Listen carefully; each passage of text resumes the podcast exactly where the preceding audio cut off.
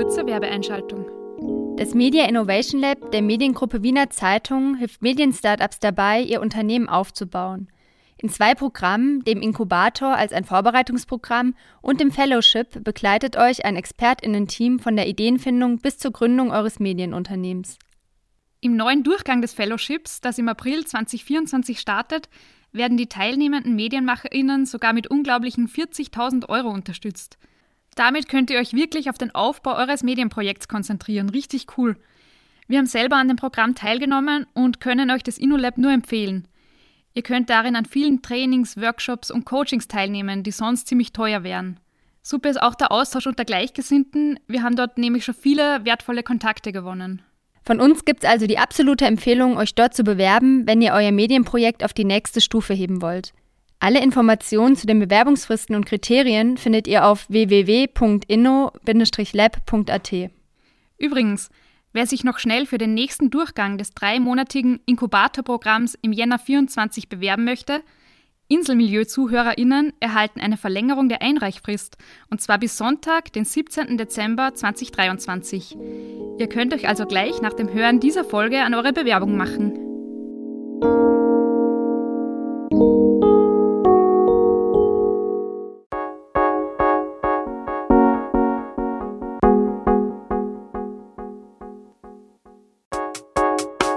Vielleicht auf Social Media oder in unserem Newsletter mitbekommen hast, haben wir den Sommer auf Recherchereise in den USA verbracht.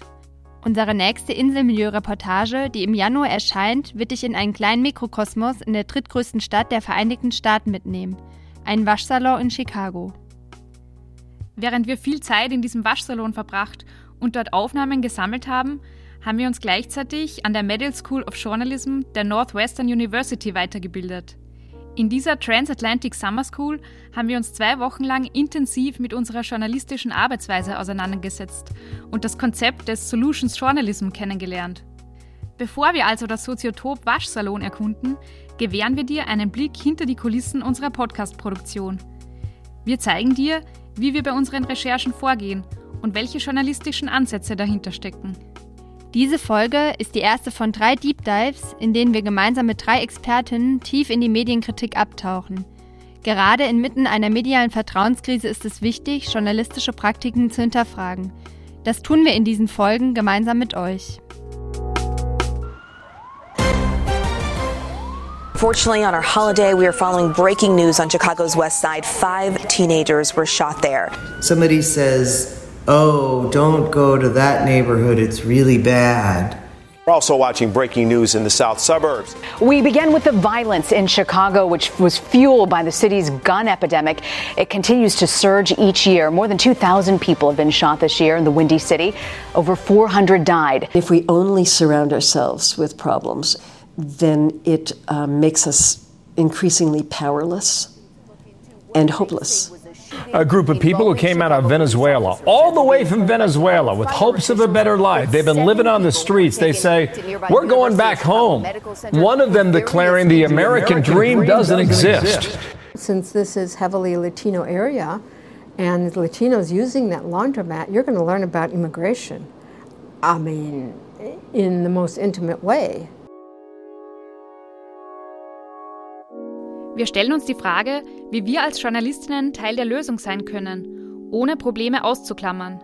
Wir zeigen dir konkrete Ansätze, wie Berichterstattung konstruktiver gestaltet werden kann.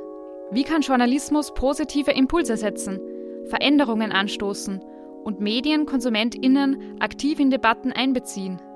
Drei Expertinnen teilen dazu ihre Perspektiven. Die angesehene Journalistin und Autorin Lauren Kessler, die Fotojournalistin Denise Keim und die Stadtsoziologin Elfriede Widam. Gemeinsam erkunden wir lösungsorientierte Ansätze aus ihren jeweiligen Fachgebieten.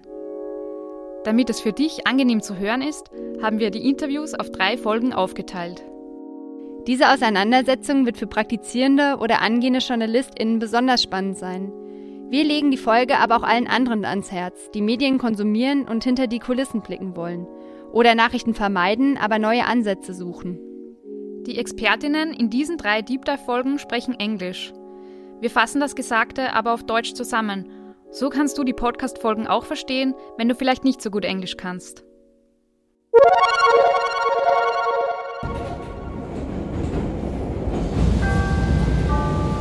Doors closing.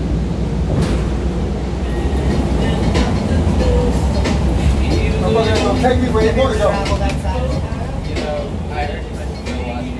Wir befinden uns gerade auf dem Weg zu unserem ersten Interview in der Elevated Railroad der Schnellbahn von Chicago. Unsere Linie ist die Green Line von Richland nach State Lake. Wir sind mit Lauren Kessler in der Northwestern University verabredet. Lauren ist eine preisgekrönte Journalistin und Autorin und war die vergangenen zwei Wochen während der journalistischen Summer School unsere Lehrerin. Wir möchten mit Lauren über Solutions Journalism sprechen und mehr über ihre Arbeitsweise als Immersion Journalist erfahren. This is Central. Die Uni, in der wir uns treffen, unterscheidet sich deutlich von den historischen Universitäten, wie wir sie aus Wien kennen. Anstelle von alten Gebäuden erhebt sich vor uns ein modernes Hochhaus mit mehr als 20 Stockwerken. Unser Interview findet an einem großen Konferenztisch statt, an dem Lauren uns gegenüber sitzt. Ihre aufmerksamen blauen Augen huschen fokussiert zwischen Jana und mir hin und her. My name is Lauren Kessler. I am a narrative nonfiction author, an immersion journalist, a blogger, uh, a hiker, a biker, a um, wannabe ballerina, and a teacher. And I'm from the US. Ich habe Lauren vor etwa fünf Jahren bei einem Vortrag in Wien kennengelernt und war sofort sehr angetan von ihrer Art, Journalismus zu machen. Sie schreibt über sich, sie verfolge den Ansatz des Immersion Journalism, Dabei versetzt sich der oder die Journalistin an den Ort und in die Situation der beteiligten Personen und verbringt dort sehr viel Zeit mit ihnen, wird also quasi Teil ihrer Lebensrealität. So hat Lauren bereits viele Welten erkundet. Von den düsteren Verhältnissen in einem Hochsicherheitsgefängnis bis zur zermürbenden Realität des professionellen Balletts. Sie sprach mit Alzheimer-Erkrankten und wurde Augenzeugin einer florierenden Anti-Aging-Bewegung. My method is immersion. And it is closer it, it is closer to being a cultural anthropologist than it is to being a journalist. So I don't move in and ask questions and put a microphone in front of people. I um, slowly walk in and try and disappear and keep my mouth shut and listen and watch. What is the difference between this and like normal journalism? I'm interested in the community and the story of others. If I walk in as a traditional journalist, with my power as a journalist and my platform as a journalist and my questions as a journalist, it separates me from the people whose story it is. If I walk in as a um, student and they are my teachers, or I walk in as a child and they are the adults, and I learned from them. I want to learn from them. And so part of immersion and being quiet and watching and listening is not imposing yourself and not pretending that you know more than you know, but letting people teach you about who they are. In Lawrence Ansatz sehen wir starke Ähnlichkeiten zu unserer eigenen Arbeit als Journalistinnen. Hinter unseren Podcast-Reportagen stecken lange und intensive Recherchen. Auch wir verbringen viel Zeit mit den Menschen, deren Geschichten wir erzählen wollen. Wir beobachten lange, wir hören zu und lassen einen Ort auf uns wirken. So gingen wir auch dieses Mal in der Produktion der Inselmilieu-Reportage im Waschsalon vor.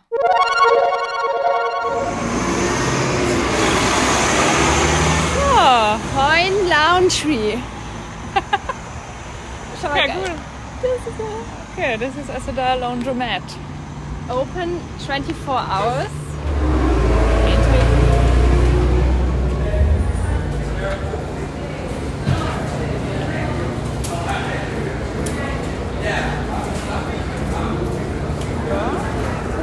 Äh, was willst du gerade fotografieren? Ah, ist cool, oder? Ja. Ich finde es so einen geilen Videoort. Genau, halt also Und das Coole ist, es warten eigentlich alle und haben alle Zeit zu genau. reden. Eben. Das ist, man wartet hier, man will nicht weiter. Alle sind hier, weil sie warten, bis die Wäsche fertig ist. Ich finde diese drei BHs, die da Es riecht halt gut, oder? Es ist so angenehm nach Waschmittel.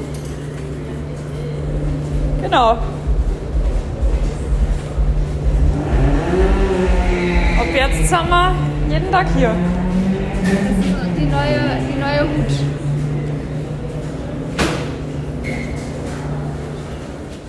Ja, diesen Waschsalon, den habe ich auf meiner ersten Busfahrt vom Flughafen zu unserem Airbnb entdeckt. Da bin ich total lange Bus gefahren. Das waren nämlich 58 Stationen bis zu diesem Airbnb. Und an einer dieser Stationen ähm, habe ich rausgeschaut und auf der rechten Seite eigentlich zuerst diese knallbunten Neonröhren gesehen. Ich habe dann genauer hingeschaut und habe gesehen, dass es ein Waschsalon ist, wo auch so bunte Plastikpalmen drin stehen, der sowieso eigentlich sehr einladend aussieht, vor allem weil es in dieser Nachbarschaft, durch die ich gefahren bin, eigentlich eher ein bisschen düster war überall. Und aus diesem Waschsalon hat mich dann ein Mädchen total nett angelacht. Die Mutter hat daneben gerade Wäsche zusammengelegt. Um, und da habe ich eigentlich recht schnell gewusst, dass das ein Ort ist, den ich spannend finden könnte und wo vielleicht auch unsere Reportage, die wir ja in Chicago aufnehmen wollten, stattfinden könnte. Ich habe dann Yogi davon erzählt und sie fand das auch recht spannend. Ja. Und ja, das Gute an so einem Ort ist natürlich, dass die Leute dort zwangsläufig warten. Äh, sie warten, bis ihre Wäsche fertig ist, bis sie damit wieder nach Hause gehen können. Und das ist ein angenehmer Ort für mich, weil ich jemand bin, der in einem neuen Milieuort oder ja, an einem neuen Platz der Reportage erstmal ein bisschen Zeit braucht. Ich setze mich oft hin und beobachte erstmal, schaue, was sind da für Menschen, wie verhalten die sich, wie verhalten die sich miteinander auch ähm, und fange dann langsam an, diese Gespräche oder Interviews zu führen. Und das hat sich da natürlich total angeboten. What is the most important um, goal of journalism for you? To make the invisible visible. So that could be like what you're doing, going out into communities. It could be me going into a prison.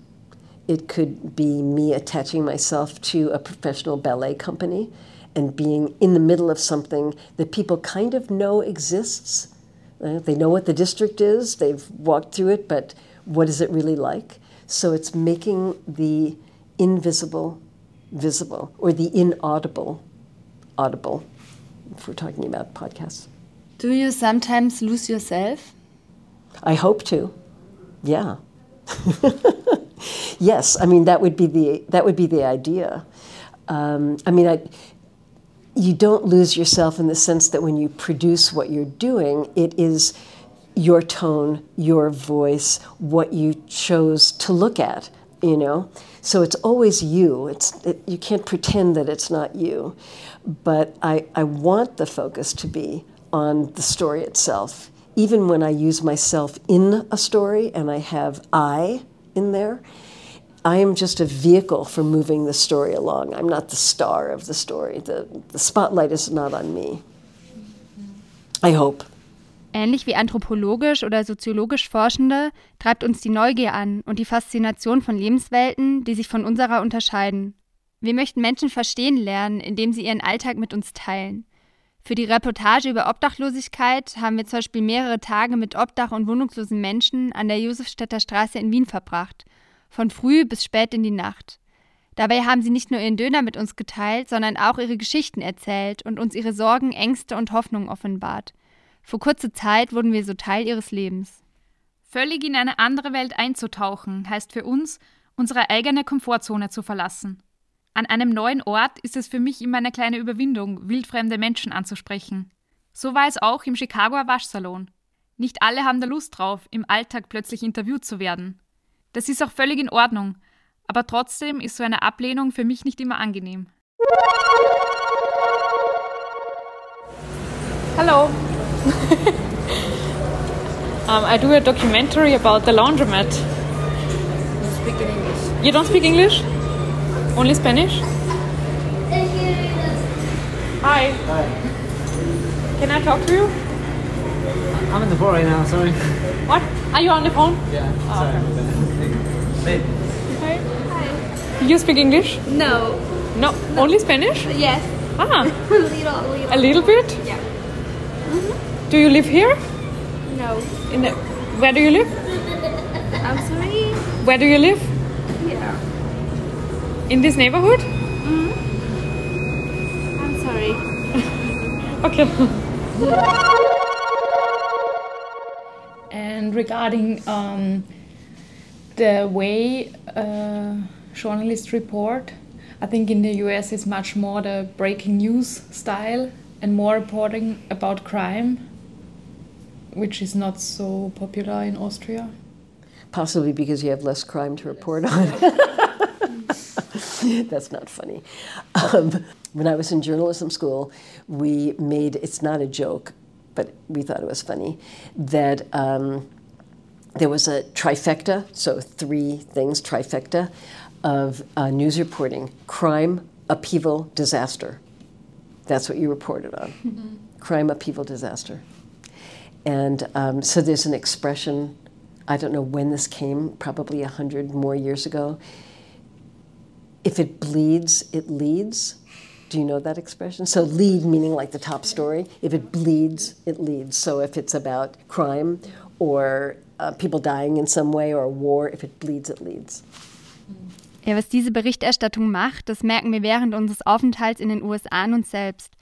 Wir fühlen uns zunächst sehr sicher und haben keine Bedenken, uns in der Stadt zu bewegen. Für unsere Recherche nach einem passenden Thema für eine Inselmilieu-Reportage, die wir aufnehmen wollen, fangen wir dann an, mehr und mehr Nachrichten zu lesen und erfahren von der hohen Kriminalitätsrate, von Ganggewalt und Schüssen auf Kinder im Park. Hey Jana, schau, ich würde jetzt einmal was zeigen. Ähm, ich habe jetzt mich durch verschiedene News-Websites ähm, geklickt und mir ist aufgefallen, dass viele eine eigene Rubrik für Crime haben mhm. ähm, bei US-amerikanischen Nachrichtenwebsites. Und voll viel ähm, bereiten die Kriminalitätsstatistik mit Hilfe von Datenjournalismus auf. Mhm. Wie jetzt zum Beispiel da. Ich bin jetzt auf der Seite von der Chicago Sun-Times. Homicides in Chicago, a list of every victim. Okay. Und du kannst da verschiedene Filter auswählen, zum Beispiel ähm, eben die, die Gegend mhm. kann man einstellen, Altersspanne, das Geschlecht, und sogar kannst du auswählen Shooting oder Stabbing. Okay. Dann die Ethnizität dazu. Ah. Und dann auf dieser virtuellen Landkarte kannst du genau schauen, wo diese Morde stattgefunden haben. Also du, siehst, du kannst reinzoomen auf den Block. Okay. Krass, gehen wir da ein bisschen näher. Ja. Das ist, glaube ich, die Gegend, wo ich immer laufen war. Okay. Garfield Park. Genau. Hups. Okay. Und Unten siehst du dann ähm, einen Artikel zu jedem äh, Mordopfer sozusagen. Ja.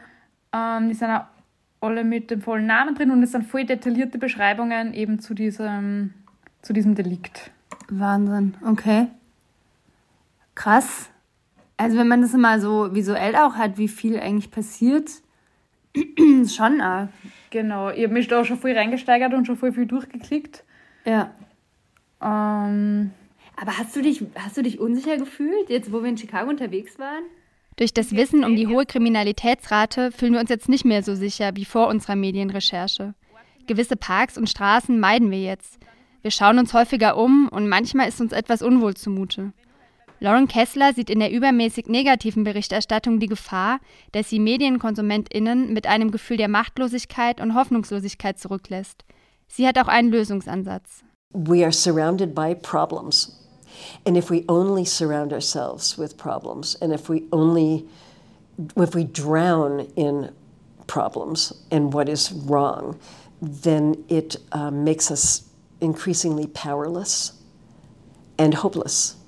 And that's not a way to live as a human being, and it's not a way to live on our planet, and it's not a way to be productive members of our community. So we need to be looking at what's wrong, what the problems are. We need to be talking about the problems. We need journalists to be exposing the problems. And then we need to know that there are people out there who are working towards solutions. It empowers us, right? It makes us part of a I'm going to say global community of people who are trying to do better because I don't know what else you what's the alternative to solutions journalism? I mean, what, what is the alternative to looking for solutions? Not looking to, for solutions, just sitting there passively and letting all of the problems just fall on your head and then you just fall down and give up. Can't do that. I can't do that. Lauren ist sich ganz sicher, sie möchte etwas verändern, Lösungen finden, aktiv bleiben, trotz all der Probleme in der Welt. Journalismus kann das leisten, davon ist sie überzeugt. And so by showing, by going from uh, neighborhood to neighborhood and showing people um, doing things, having fun, or whatever they're doing, just being who they are, is a way of talking about a solution. You know, it's, and, and it's not a specific project. It's let's show how people live. You know, let's let's not show. Uh, let's not go to a neighborhood and look at the crime only. You know, let's look at how people are living. Uns gefällt die Idee, nicht nur über Probleme zu berichten, sondern auch Lösungen aufzuzeigen. Besonders spannend finden wir, wie man über Minderheiten mit Methoden wie Asset Framing statt Deficit Framing berichten kann. Während sich das Deficit Framing auf die Darstellung von Problemen, Mängeln und Negativaspekten konzentriert, betont das Asset Framing auch die positiven Aspekte, die Ressourcen und die Lösungsansätze in einer Geschichte. Man legt den Schwerpunkt also auf die Stärken und positiven Eigenschaften von Personen oder Gruppen und hebt ihren positiven Beitrag für die Gesellschaft hervor. Auf diese Weise werden Menschen ermächtigt und ihre Stimmen gestärkt. Wir möchten lernen, wie wir mit diesem Ansatz in unseren Reportagen ein noch nuancierteres, umfassenderes Bild zeichnen können, das die Vielfalt der Realität besser widerspiegelt. Well, also for people to feel heard and seen, who are not normally uh, the uh, spotlighted by journalism. So I think that's a, that that inclusion. People talk a lot about in this country about inclusion, and this is part of inclusion. Mm. You know, I, I see you. I see that, uh, and, and I want to talk to you, and I want to know what your story is. Just that is empowering to the individual and to others who are listening to this. Für inklusiven, lösungsorientierten Journalismus gibt es verschiedene Begriffe. Es wird von konstruktivem Journalismus, von Solutions Journalism und Empowerment Journalism gesprochen. Doch was bedeuten diese Begriffe genau? Wir sind verwirrt. Yeah, too many words, right? Um, so, constructive journalism is just what in Europe we call solutions journalism in the US. So, I think empowerment journalism is bigger, and solutions journalism is a part of empowerment journalism. So, what you are talking about going into neighborhoods and, and, and having people who are not normally seen or heard, in this case, heard, is um, part of empowering those people and that community. And, and, so, and going after the solutions is, is empowering, but empowerment journalism is bigger than that. It's, it's, noticing, it's noticing what's around us and opening ourselves up to um, conversations that we don't normally have and listening to conversations that we don't normally listen to, which is what's so wonderful about podcasting. Es gibt verschiedene Ansätze in der Berichterstattung, die versuchen, Dinge ein wenig anders anzugehen. Solutions Journalism, eine Form des konstruktiven Journalismus, ist etwas anderes als Good News Reporting. Es geht dabei nicht nur um die Analyse eines Problems, sondern zugleich um die Präsentation eines oder mehrerer Lösungsansätze. Im besten Fall schafft es diese Art von Journalismus, komplexe Problemlagen zu durchleuchten und Antworten darauf zu zeigen. Ziel ist es, Menschen Möglichkeiten des Engagements zu zeigen und sie zu motivieren, sich aktiv in die Gesellschaft einzubringen. So will man das Gefühl von News Fatigue, also einer Nachrichtenerschöpfung, Überforderung und Hilflosigkeit angesichts der Probleme weltweit entgegenwirken. Diese Art des Journalismus setzt sich nicht nur mit der Gegenwart auseinander, sondern will wissen, wie eine bessere Zukunft aussehen könnte. Empowerment Journalism hinterfragt die Rolle der Journalistin als Storytellerin. Es ist ein Gegenentwurf zum sogenannten Parachute-Journalismus. Das ist die Praxis, in Länder, Gemeinschaften und Kontexte einzutauchen, die nicht die eigenen sind, und Geschichten für das Publikum zu Hause mitzunehmen. Die Geschichte muss dabei nicht unbedingt global sein, sie kann auch nur einen halben Häuserblock entfernt sein. Also so wie wir das beispielsweise tun. Der Ansatz des Empowerment Journalism entstand in Auseinandersetzung mit indigenen Communities und dem Problem des Storytaking. Empowerment Journalism stellt kritische Machtfragen. Wessen Geschichte wird erzählt? Von wem und zu welchem Zweck? Aus welcher Perspektive? Wie kann ich Menschen aus der Geschichte empowern, statt sie als Quelle auszunutzen? Es gibt aber auch Kritik am Solutions Journalism. KritikerInnen bemängeln, dass oftmals einfache Lösungen für komplexe Probleme vorgeschlagen würden. Sie sind der Meinung, Vorschläge müssten gesellschaftlich ausgehandelt werden. Sie dürften nicht von JournalistInnen auf dem Silbertablett serviert werden. Viel gut Berichterstattung um jeden Preis kann also auch nicht die Lösung sein. I have only one question about the solution journalism yeah. thing because I see it sometimes a little bit critical. Um, because I think the, it can be a little bit like people pleasing journalism. So people are reading, ah, okay, there's a problem, but there are some initiatives doing something, so I don't need to do something. Yeah, yeah. That's, I mean, I, I give talks to um, nonprofits. And this is the problem with the uh, communication that they have because they're so proud of what they do. So they'll say, here's a problem, let's just say, um, children, uh, food insecurity, children going to bed hungry. And they say, here's our great organization. We have gathered this much money. We do these kind of programs and we're feeding people. And everybody who's listening to this is like, okay, you do it. I don't have to do it. Or maybe what I do is I send you a little bit of money, but then I don't have to think about it. So the so solutions needs to be nuanced if we consider solutions journalism as um, not nuanced, like here's a problem, yes, here's people who are solving it, you're absolutely right. It, it distances people, and uh, they're happy to know that they don't have to do anything because somebody else is doing it. So that's why you want to show many people trying many things, some of which fail, but they learn from them. So we report um, about different social groups and social bubbles, milieus, places, people um, in the city of Vienna. Um, and we kind of portray them or um, make it give an insight in their lives, in their um, community, um, in the place.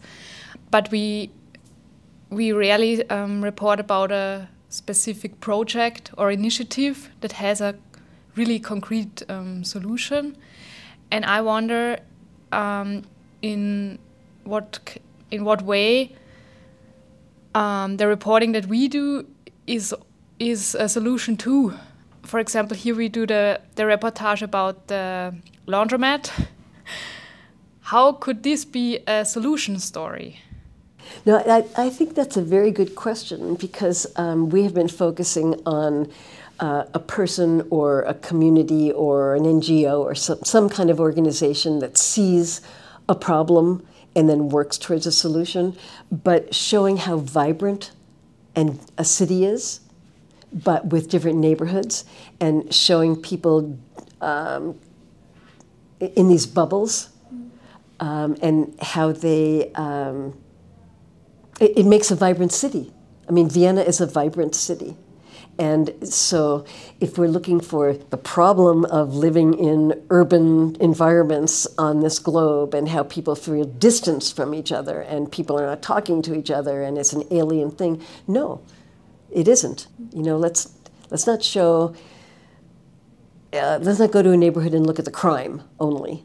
You know, let's look at how people are living and what they're, you know, how they're coming together. So yeah, I do think it is part of solutions. Mm-hmm. So, yes, yay you.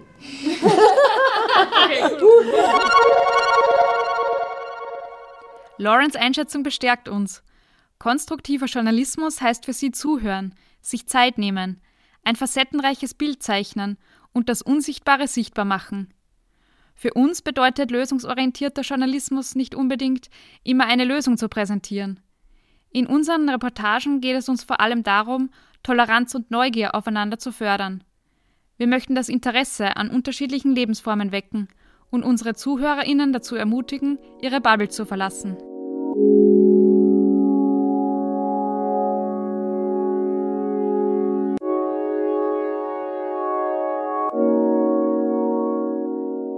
Ja, das Gespräch mit Lauren hat uns zum Nachdenken darüber gebracht, wie wir selbst Nachrichten konsumieren und wie sich die mediale Berichterstattung auf unseren Alltag und auch auf unsere Gefühle auswirkt. Uns interessiert, wie ihr die mediale Berichterstattung wahrnehmt. Wir haben euch auf Instagram dazu aufgerufen, uns zu erzählen, was der Nachrichtenkonsum aktuell mit euch macht und wie ihr euch damit fühlt.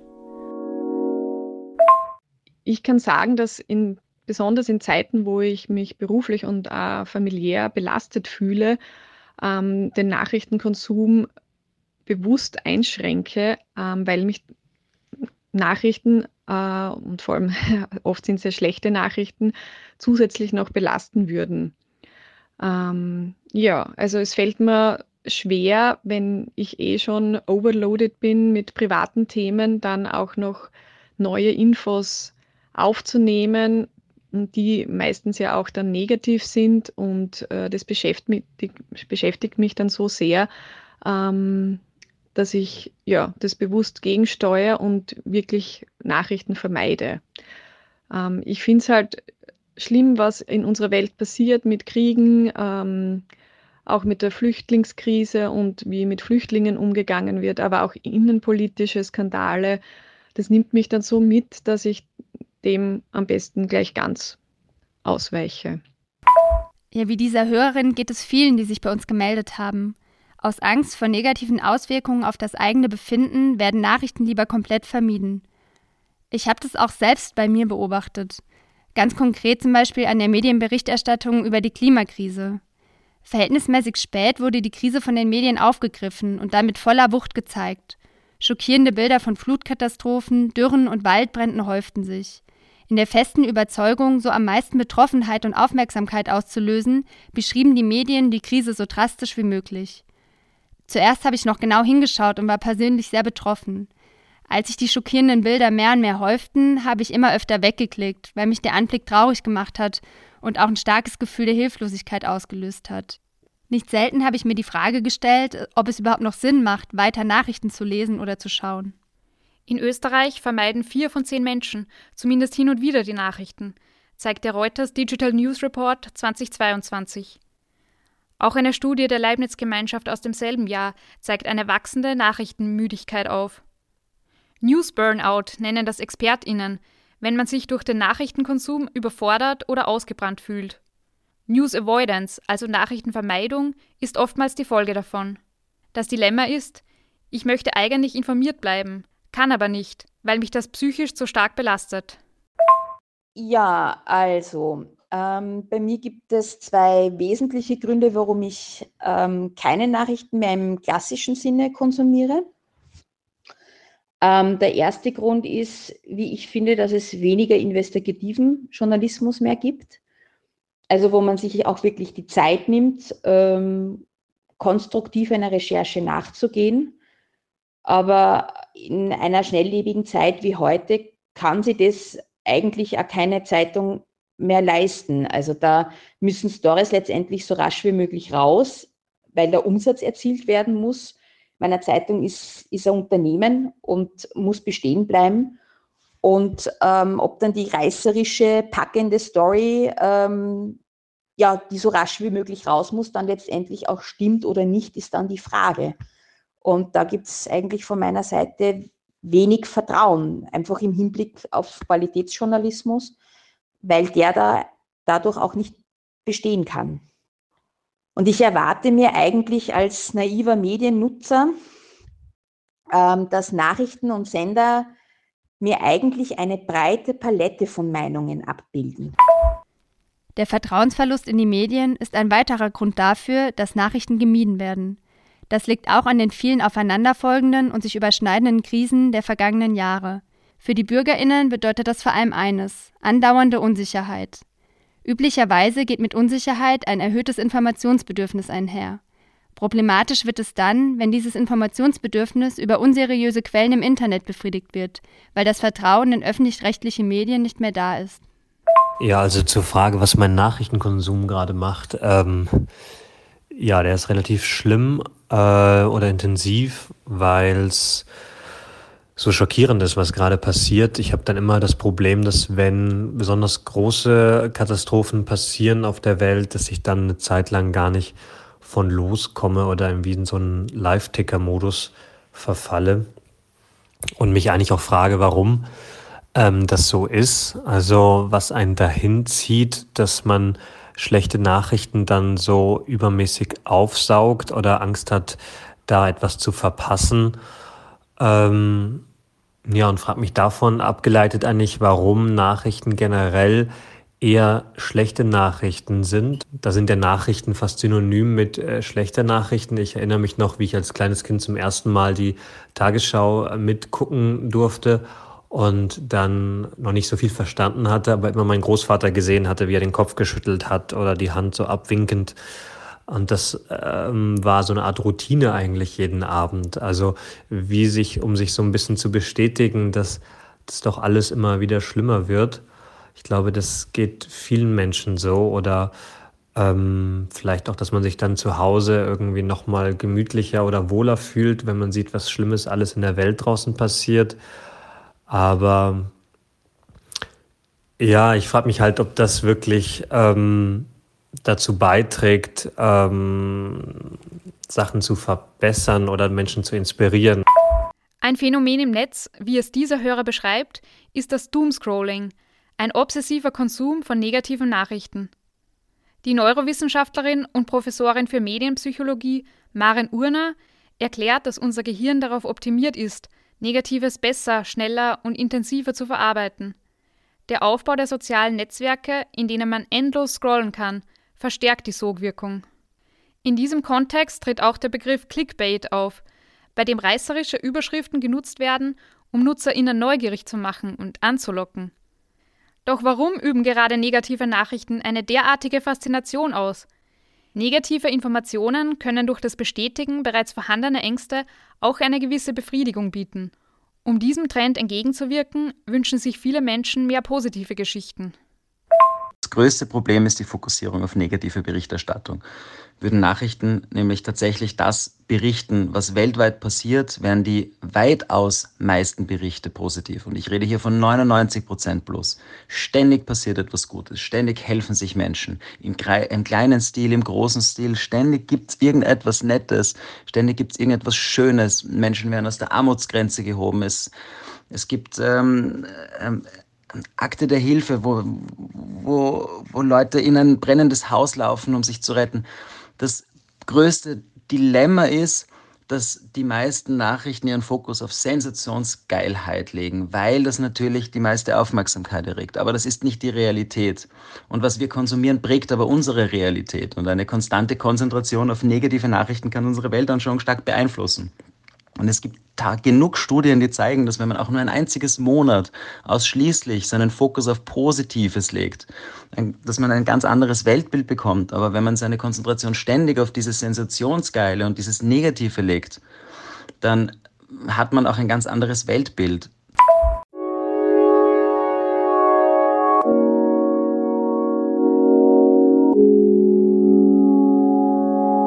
Unser Deep Dive ist an dieser Stelle noch nicht zu Ende.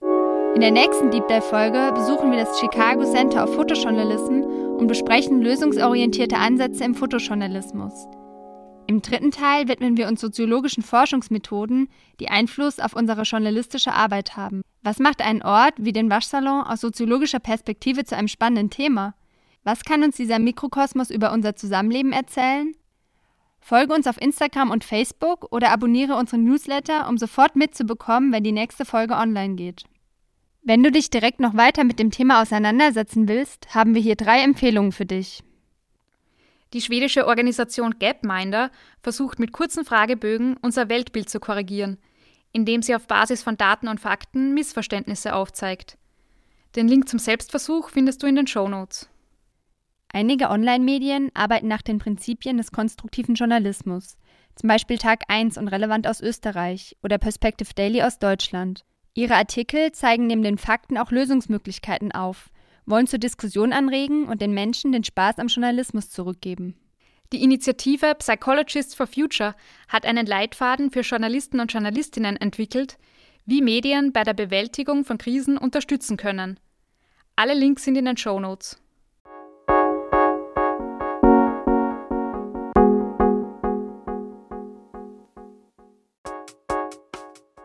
Um langfristig in der Medienlandschaft bestehen zu können, brauchen wir deine Mithilfe.